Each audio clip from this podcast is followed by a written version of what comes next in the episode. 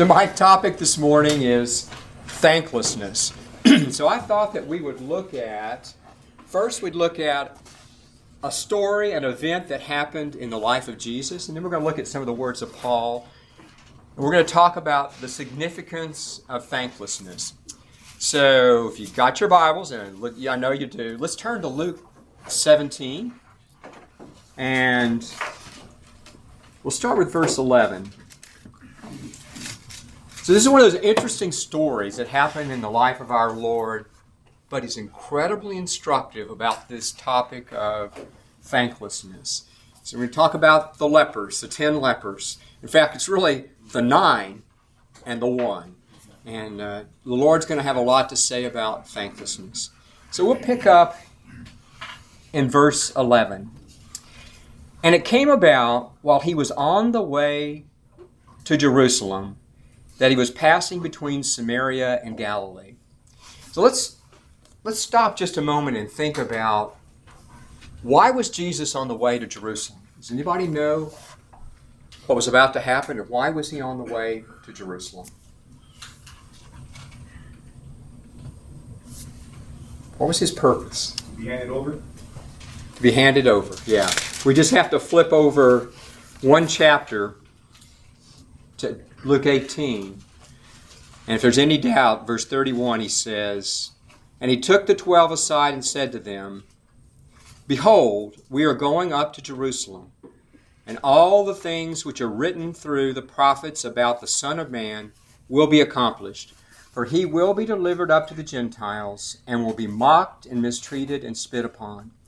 And after they have scourged him, they will kill him. And the third day he will rise again. And they understood none of these things.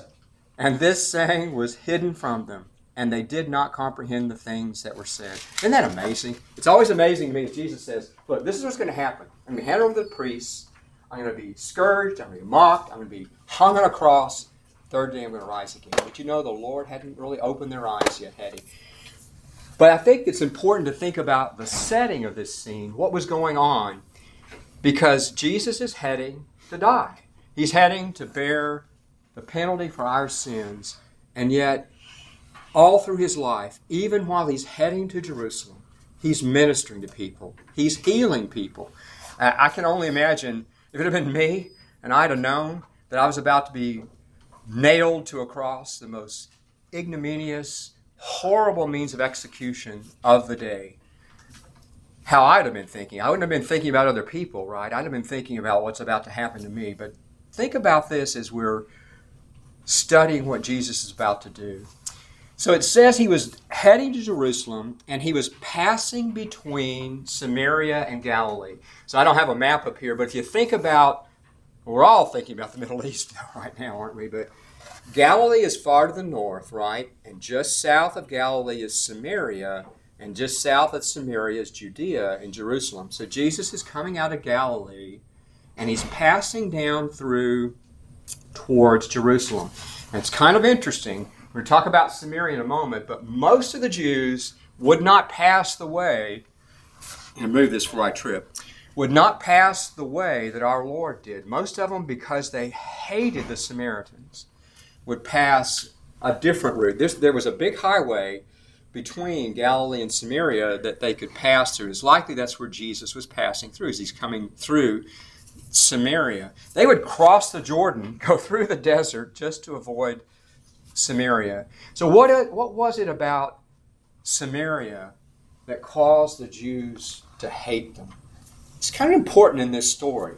Where Syria deposited other nations after they got, uh, uh, I can't remember the king of Assyria uh, that overthrew Jerusalem and took them all away. Sargon II. You can't remember that? Clark, you did pretty well. but Clark's right. So Samaria was the capital of the northern kingdom, right? After the after Israel divided into the northern southern kingdoms and Jeroboam became the first king of the northern kingdom, Samaria was their capital. And so the Assyrians in 722 conquered and defeated the northern kingdom. So some of the Jews stayed behind in Samaria, but they intermarried with the Assyrians. So they developed their own religion. They had their own version of the first five books of the, of the law, the Torah. But they were hated by the Jews because they were intermixed and intermarried and they weren't, they weren't the pure tribe, right? They still weren't pure Jews. So they were very despised. But isn't it interesting that our Lord ministered to the Samaritans so often? Uh, think about the woman at the well. Even John, in that story, the woman at the well, talks about how the Jews have no dealings with the Samaritans. But again, this is so typical of our Lord is he didn't avoid the Samaritans, the tax collectors, the sinners. He went right to them and ministered. And I think that's kind of important. It's one of these details we kind of miss in this story, but the Lord didn't cross the Jordan to go through the desert. He went right through Samaria because he was going to minister to the Samaritans, even on the way to Jerusalem, on the way to the cross. So he's passing this way. In fact, there was this big highway, as I mentioned, that he could pass through. He's passing through, and Luke says in verse 12, as he entered a certain village. Now, Luke doesn't tell us the name of that village. It's probably not significant, but it's just some village. But what is significant is what happened in that village.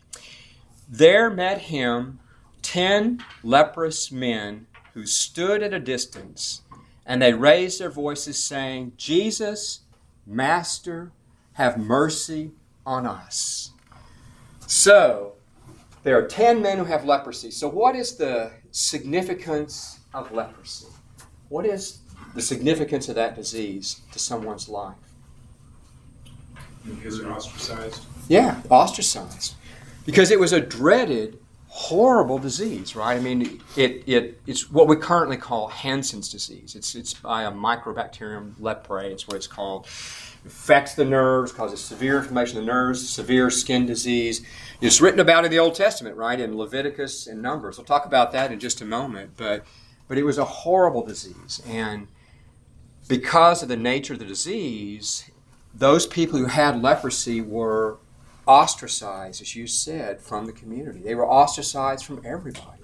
Think about it. If you had leprosy, you were forced to segregate away from your family. You couldn't be with your wife, you couldn't be with your children, you couldn't be with your friends, you couldn't worship in the temple any longer.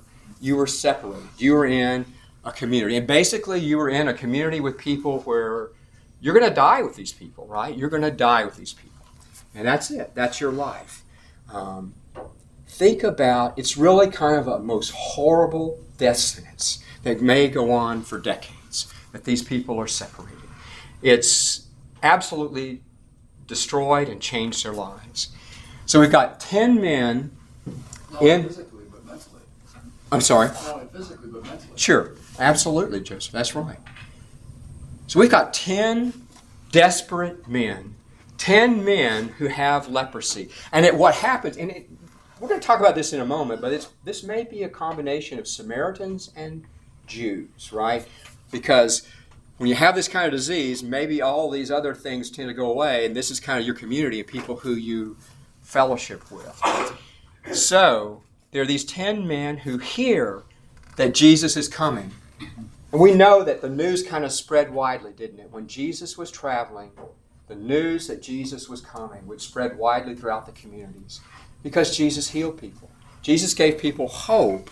He did all these miracles. You know, we know this because even Herod said he'd heard of Jesus' miracles and he wanted to see Jesus. But these men had heard, I'm sure, that Jesus is coming.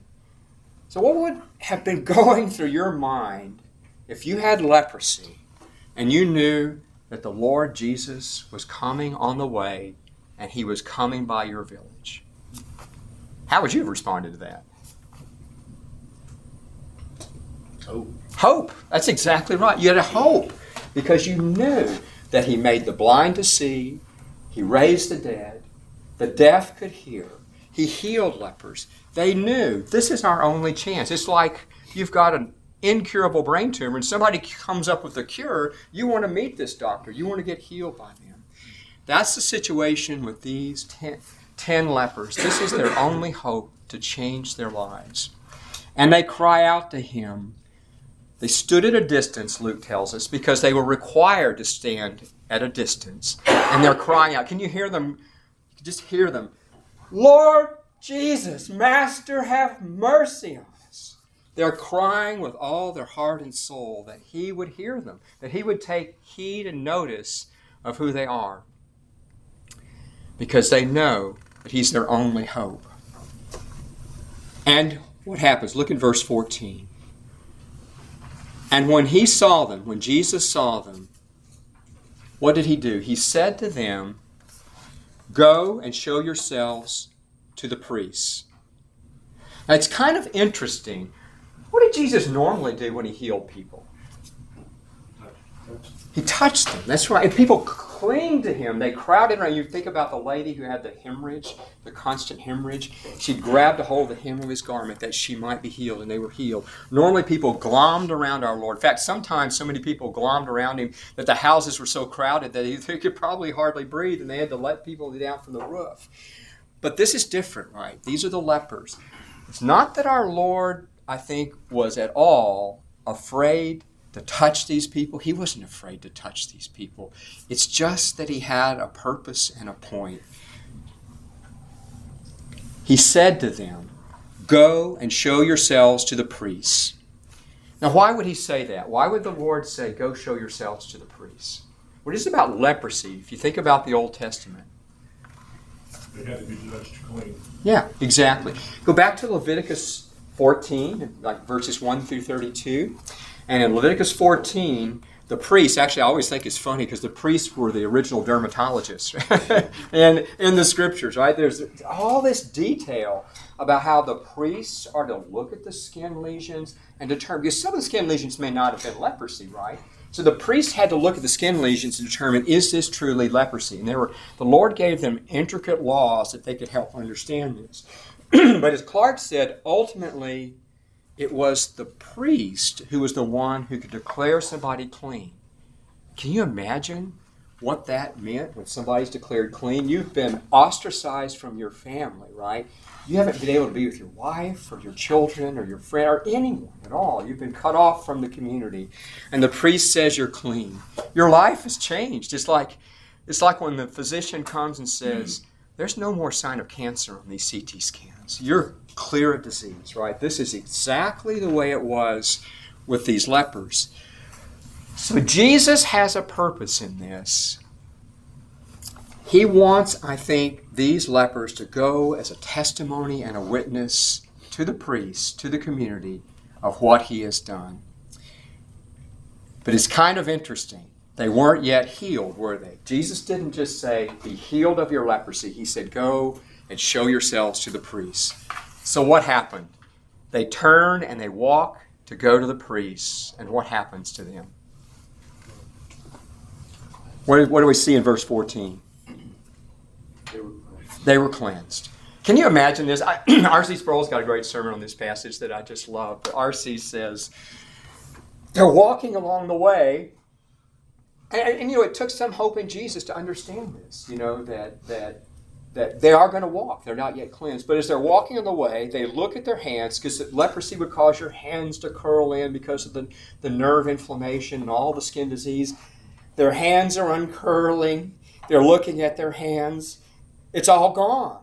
It's all gone. They're looking at one another's faces. It's all gone. Can you imagine as the ten are looking at one another and saying, We're healed.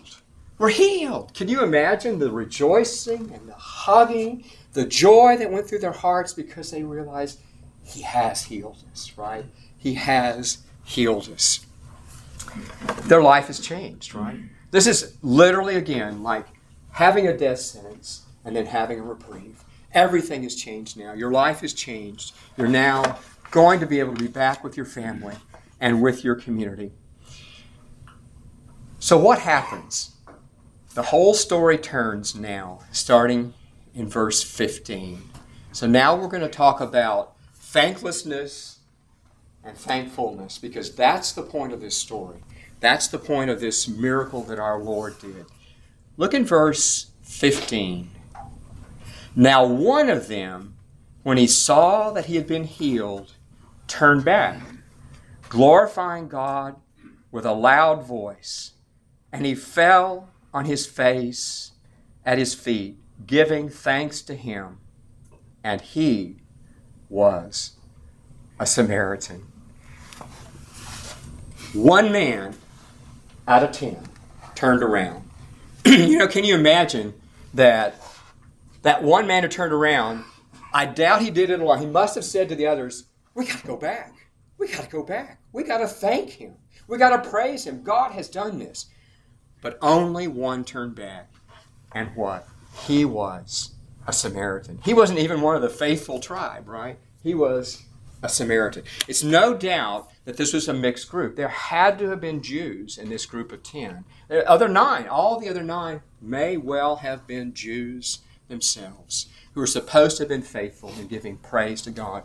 But it was the significance, it was the Samaritan who turned back.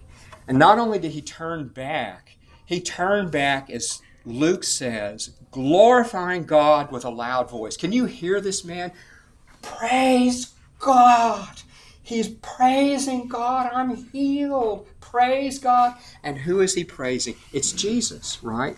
He fell at the feet of Jesus, giving him thanks. And the word that Luke uses there for giving thanks is used 38 times in the New Testament, and every time it's used to God. It's used giving thanks to God. So, what is this Samaritan acknowledging when he's giving glory to God? He's praising God and he's falling at the feet of Jesus. What's he acknowledging about Jesus and what Jesus has just done? His deity. His deity.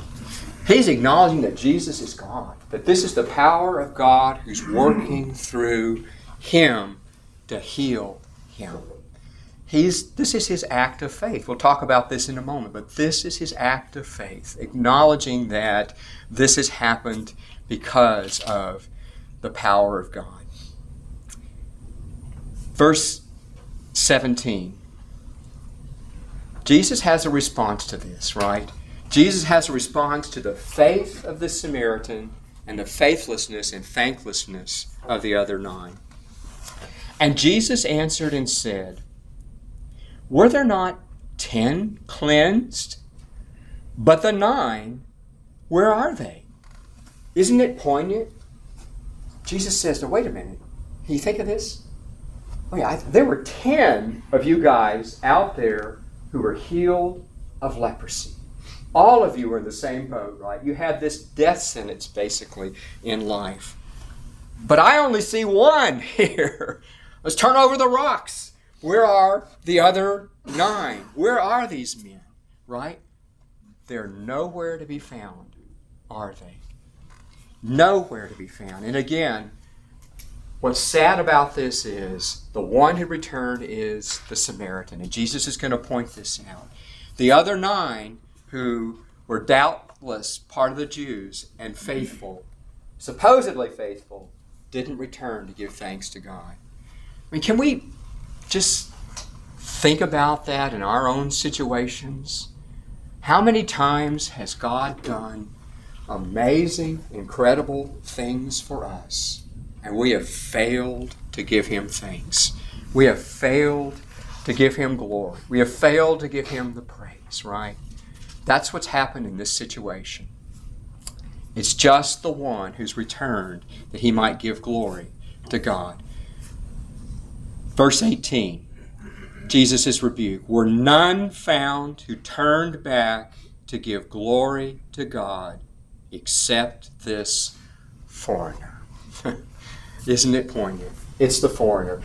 But this is our Lord, right? The Lord went to the foreigners. How many times did the Lord heal Samaritans?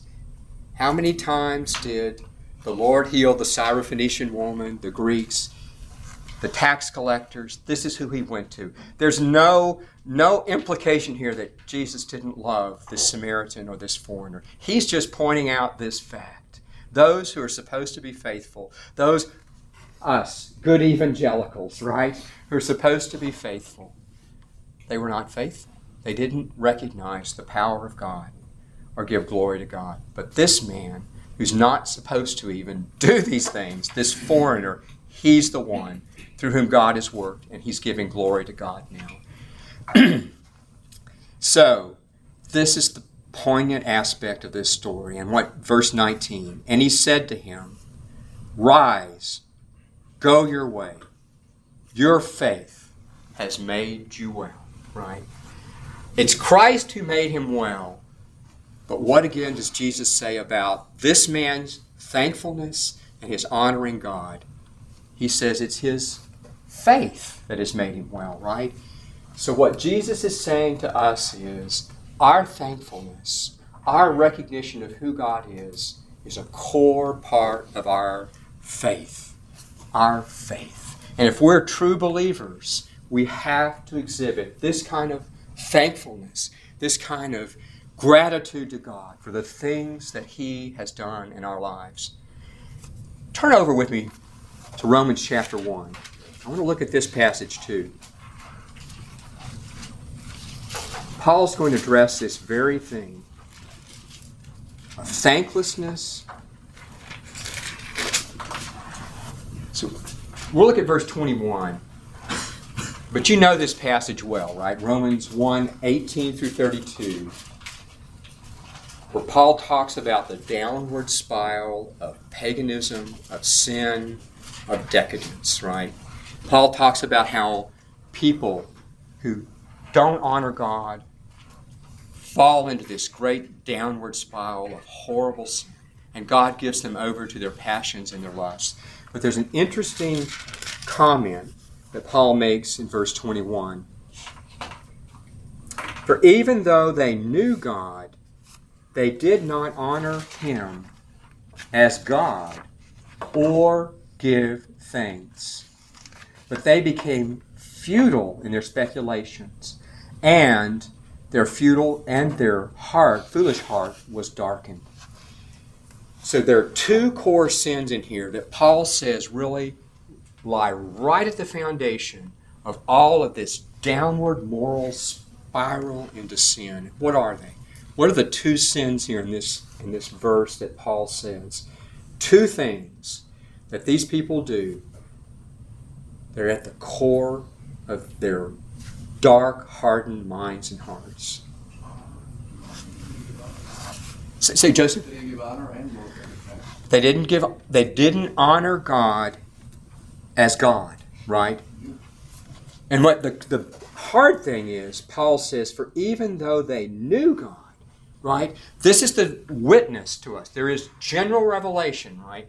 There's general revelation that all men are held accountable before God, right? That the heavens declare the glory of God. The conscience of man declares the glory of God. God has not left anyone without a witness, that everybody is responsible to know God, right? And Paul says that. They know God. For even though they knew him, they did not, first off, honor him as God. That is, worship him as the Creator. Now, general revelation is not sufficient for salvation. That's what we call special revelation, right? And that comes through the Word of God, and that comes ultimately through our Lord Jesus Christ, who is the ultimate revelation of God. That's what's sufficient for salvation. But every man is held responsible because they should know God and they should honor Him as God. And what else? So they don't honor Him as God, the God who made them, the God who's the ruler and sovereign of the universe, and the other thing. And they don't give thanks. Isn't that amazing? To me, that's just amazing. That giving thanks is at the core of this too. And why is that? Why do you think not giving thanks to God is at the core of these foundational sins? What is it about giving thanks? When we give thanks to God, what are we doing? That you're, that you're recognizing uh, your own condition, that you were provided something you were able, unable to provide yourself in this context. Yeah. And we could tie that right back to the story we just studied in Luke 17, right? That that's what happened to the leper. He recognized that Christ did something for him that he could never do. And only God could do this. Only he could do this. And he came back to give thanks, recognizing all of those things. That's worship. That's faith. That's realizing it's not in me. It's in Him who's done this, right? Yeah. so, I want to talk, I'm going to leave us time to study and talk in our groups, but I want to talk for just a few minutes about how do we develop a heart of thankfulness, man? How do we not be like the nine lepers who are unthankful, who are thankless? You know, who are the, the good evangelicals, I'll say, you know, because that's our tendency, right? The thing I would say first off, men, is it's a heart attitude, right? Thankfulness is a heart attitude. And how do we develop that kind of heart attitude? There's a few principles I would say. First off, we have to recognize that everything comes from God. If you look at yourself right now, the clothes you're wearing, the clothes on your back, the money in your pocket, the job you're going to go to earlier this morning, the wife, the kids, the home, everything you have, your health, everything you have comes from God. There's a verse that I ran across a number of years ago that I just has helped me a lot. 1 Corinthians 4 7. Paul said, What do you have that you've not received? And he goes on to say, If you've received it, why are you boasting? But I've thought about that many times. What do I have that I haven't received? That is, what do I have but that God has given it to me? Everything. If you're successful in your job, God gave it to you. You know, if you're at the top of your profession, God gave it to you. Whatever you have, God gave it to you. And there's no reason to boast except to boast in Him.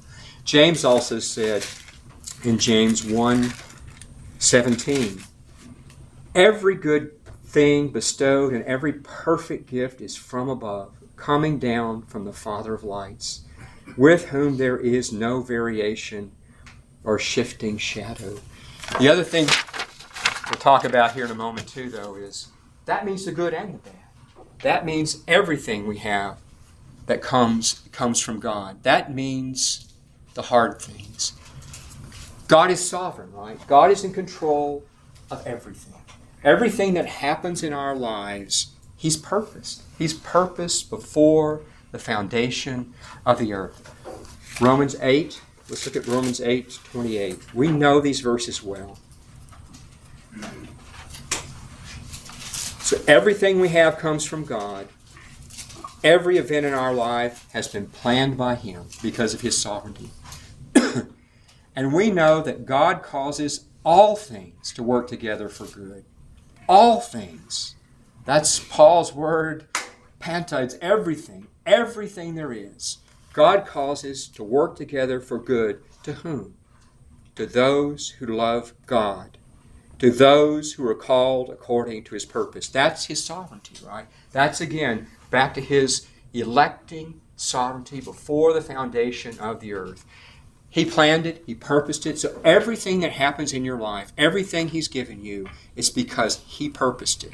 You have to hold on to that core. That's the only way that we can be thankful in hard circumstances as well as good circumstances, to know that it's His purpose. And we have to understand and trust Him. We'll talk about that too in a moment. For whom He foreknew, He also predestined to be conformed to the image of His Son that he might be the firstborn among many brethren. That's his purpose, too, that we might be conformed to the image of his Son. So, all those things he brings into our lives, the good things and the bad things, the all things, are for that goal that we can be like his Son, Jesus Christ. We have to trust in God's character. We must know our God and his attributes. We have to trust that this God, who's purposed all things, who's sovereign, he's full of loving kindness, he's full of mercy, he's full of compassion, he's full of goodness, faithfulness, wisdom, justice, holiness, truthfulness. I can't even begin to summarize God's attributes. God is even greater than all the attributes we can imagine. But this is what we have to know. We have to know and trust in our core who He is, if we're going to trust His sovereignty, if we're going to be thankful for everything He brings into our lives. We can go back to Romans 8 38, 39. Well, we could even back up further. He who did not spare his own son, but delivered him up for us all, how will he not also with him freely give us all things? We have to understand that he is that full of love, compassion for us, that he didn't spare Jesus Christ, his own son, but he put him on the cross. He poured out his wrath on him for us. And you have to understand how much he loves his son, that fellowship that they've had from all eternity. He didn't spare him. That's the depth of God's love for us. So that all these things he brings into our lives, he loves us. There's nothing that ever comes into our lives or that happens but that he loves us. And he wants us to be like Jesus Christ, his son. The hard things, the brain tumors in our lives, when our wives die, when all these tragedies happen in life, God loves us we hold on to that. He has a good purpose in all these things. He's going to conform us to the image of His Son. I'd say only by knowing Him, only by knowing these attributes and trusting in Him, can we cling to Him in the hard things and give Him thanks. That's how we give Him thanks when this bad news comes. When the doctor, I'm a doctor, right? When the doctor brings us bad news and says, the MRI doesn't look very good. The tumor's progressing. There's really not much we can do at this point, right? That's when we look in the core and we say, God, you love me. You've purposed all these things from before the foundation of the world. I trust in your loving kindness and your goodness, and you're going to use this to conform me to the image of my Son. When we lose our job, all those things happen. That's what we can hold on to, the core that He's not bringing evil. God's not letting these things happen out of control, but He's doing it for a purpose. And that allows us to give Him thanks, even in hard circumstances, to say, God, I thank you. I don't understand it. This is hard, but I thank you because I know you love me. I know you're good and kind, and you're going to conform me to the image of your Son. So, so how do we do this? How do we practice thankfulness daily? Jerry Bridges has. Have you, ever, you guys read his book, Respectable Sins? It's a great book if you haven't. I took a few years ago. I took some men through that chapter by chapter over a year or so, and uh, he talks about those sins that we as that we as evangelicals, I'd say, you know, we're not we may not be murderers or adulterers or all these other things, but we may get angry. We may be thankless, all these things. He, he, he says in that book, if you want to develop thankfulness in your life, there's a couple of verses you ought to memorize. One is Ephesians 5.20. Ephesians 5.20. Always giving thanks for all things in the name of our Lord Jesus Christ to God, even the Father. There's the all things, right? always giving thanks, always, for all things in our in the name of our Lord Jesus Christ. And then 1 Thessalonians 5:18. This is the other really good verse to lock it in your mind. 1 Thessalonians 5:18. In everything give thanks, for this is God's will for you in Christ Jesus. So this is what God would have us to do. This is God's will that we practice these things, that we give thanks in all things. In your prayers, you have to develop thankfulness as a habit, I think. So I, honestly, I, I usually walk early in the morning because, and that's my prayer time. It's as often in the dark. It's kind of nice because we kind of live in a semi-rural area. But you know, literally, when I start praying to God in the morning, I thank Him. I thank Him, Lord, thank you for giving me a good night's sleep last night. Thank you, my pager didn't go off. yeah, actually, I'm on call now. I got carrying the pager and the cell phone, but um, but I thank you, God. Thank you. I've got breath in my lungs. I literally do this. I've got breath in my lungs. I've got strength to walk. God, thank you. I'm almost 65. God, thank you. I've got a mind that I can still think and I can read your word. But and I usually read the word before I walk and pray in the morning. But I thank Him for those core things. I thank Him for those basic things. I thank Him for my wife. God, thank you. You gave me the wife you gave me, a godly woman. God, thank you for the children you've given me and the grandchildren. I do this in the mornings. It's never gets old. God never gets tired of hearing these things. But these are the things that you need to build into your life, into your prayer. Start out with thanks. Just go through the list of everything He's done for you. And you may be wrestling with hard things. God, thank you. We're wrestling with this trial. But thank you. We're going to see your grace in this. We're going to see your mercy in this. You're going to conform us to the image of Christ. That's a key way to start building that in your life. And then I'd also say throughout your day, throughout your day, as you see God's hand of mercy, just stop and pray. I mean, you may not be able to bow, you may be in public, but just stop in your heart and mind and say, Thank you, God. Thank you, God, that you did this for me. Thank you, Lord. You just have to kind of build that into your core. It has to be just reflex coming out. And in your conversation, when you're talking with one another, say it. God did this for me. God did this for us. And we're so thankful that God did this for us. Publicly acknowledge before other believers. Make this part of your habit.